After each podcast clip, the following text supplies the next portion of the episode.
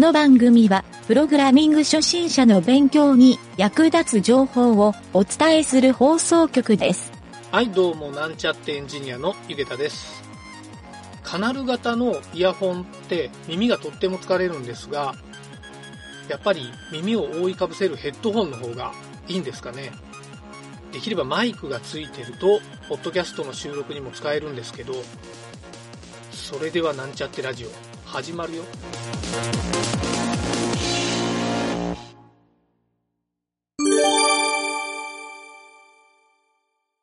はい、それでは PHP の学習のコーナー。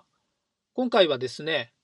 連想配列というのをやってみたいと思います。前回まで配列の学習をしていたんですけど、えー配列がですね、習得できたら連想配列も同時に覚えておいた方がいいので、えー今回からですね、連想配列を学習していこうかなと思います。はい、この連想配列についてよくわからないなという人のために簡単に説明すると、配列というのは前回まで学習したと思うんですが、順番に値を格納する、まあ、0番、1番、2番というふうに自動的に番号をつけられて格納をしているデータというふうに説明をしたんですが、その順番にですね、任意の値で格納できるっていう形にしたのが連想配列です。はい、配列と非常に似てるんですが、ちょっとですね、複雑な形になるので、えー PHP でもですね、この連想配列は便利に使えるので、必ず覚えておいた方がいいと思います。はい、そのですね、順番の代わりにつける値のことをですね、この連想配列の中ではですね、キーっていうふうに呼ばれて、そのキーに紐づく値のことをバリューっていうふうに言われます。キーバリューっていう言葉を聞いたことある人もいるかもしれませんが、基本的にはその関係性ですね。馴染み深いものとしては、インターネットブラウザーの URL アドレスでですね、クエスチョンマークがついてる表示が、まあ、Google で検索したらクエスチョンマークついてると思うんですけど、そのクエスチョンマークより後ろがですね、なんちゃらイコールなんちゃらっていう書き方をしていると思います。このイコールの左側のことをキーっていうふうに言って、右側のことをバリューっていうふうに言う、いわゆるキーバリューの形になってるっていうのがわかります。はい。これが理解できると、連想配列もこれと同じような形態になっていると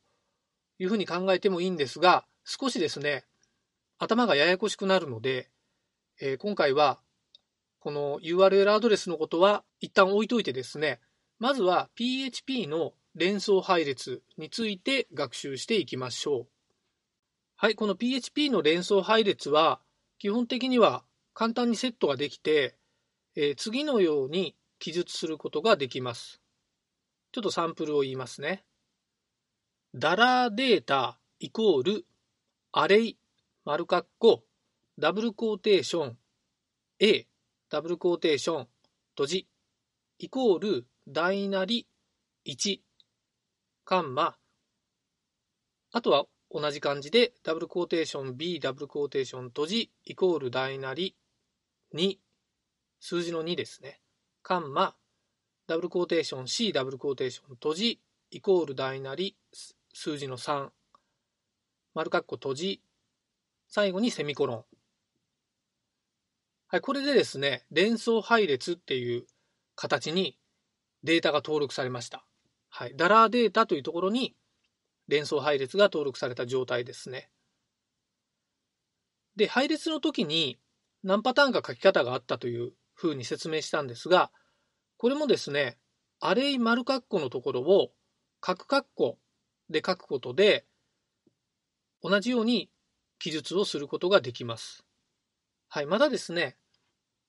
これも配列の時と同じで、宣言をした後で、個別のキーに値を入れていくという方法もできて、それもですね、えーと配列と似てはいるんですが、ちょっと簡単に言うと、ダラーデータイコールアレイ丸括弧、丸括弧閉じ、セミコロン。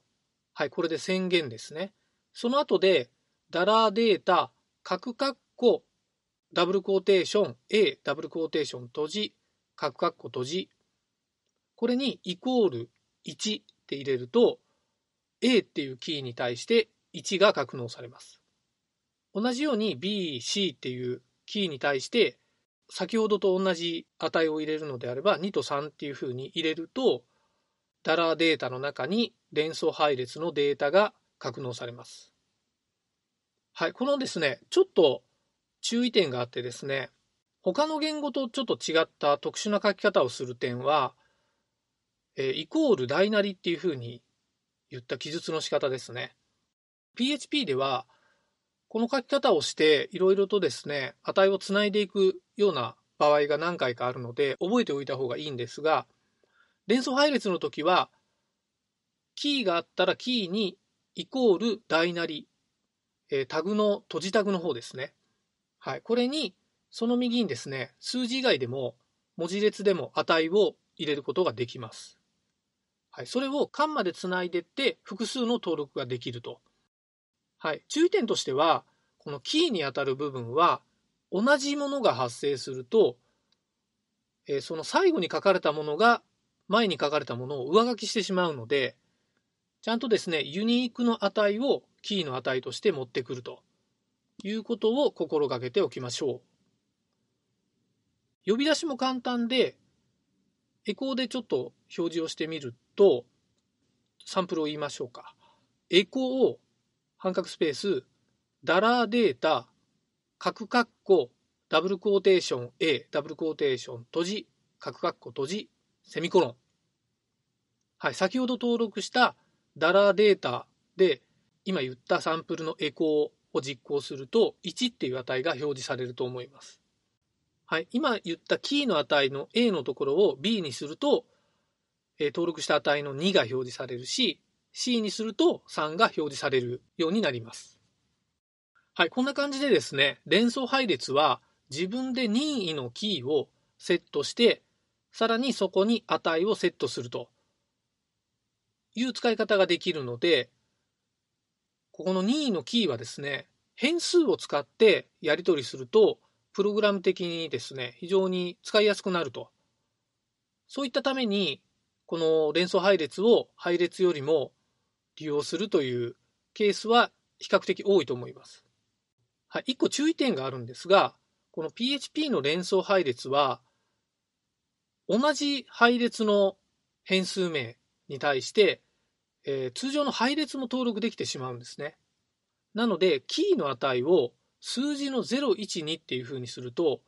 これは通常の配列データになってしまうんですね。はい。なので、え、先ほどダブルコーテーション A っていうふうに書いた部分、いわゆるキーの部分を数字にすると、その数字のアドレスに値が登録できます。ただし、配列と連想配列を同時に使用すると、結構ですね、混乱することがあるので、あまりですね、ややこしくなるっていう使い方はお勧めできないので、できるだけですね、シンプルに構成するように、えー、心がけた方がいいと思います。はい、こんな感じでですね、連想配列、便利に使えるんですが、この連想配列もですね、便利な関数などいっぱいあるので、通常の配列と同じように検索をすると、配列と同じページにいっぱいマニュアルページで出てくるので、連想配列で使えるかどうかっていうのを確認してですね、使ってもらえると、プログラムがですね、より高度な使い方ができるようになると思います。はい、そんな感じでですね、連想配列の学習はこれまでになるんですが、次回はですね、連想配列も含めた配列のですね、多次元配列っていうのを学習してみたいと思うので、えー、ちょっと難しくなるかもしれませんが、えー、皆さん頑張って勉強してもらいたいなと思います。はい、本日は以上になります。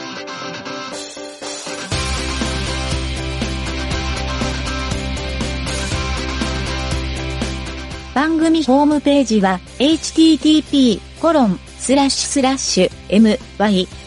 mynt.work スラッシュラジオスラッシュ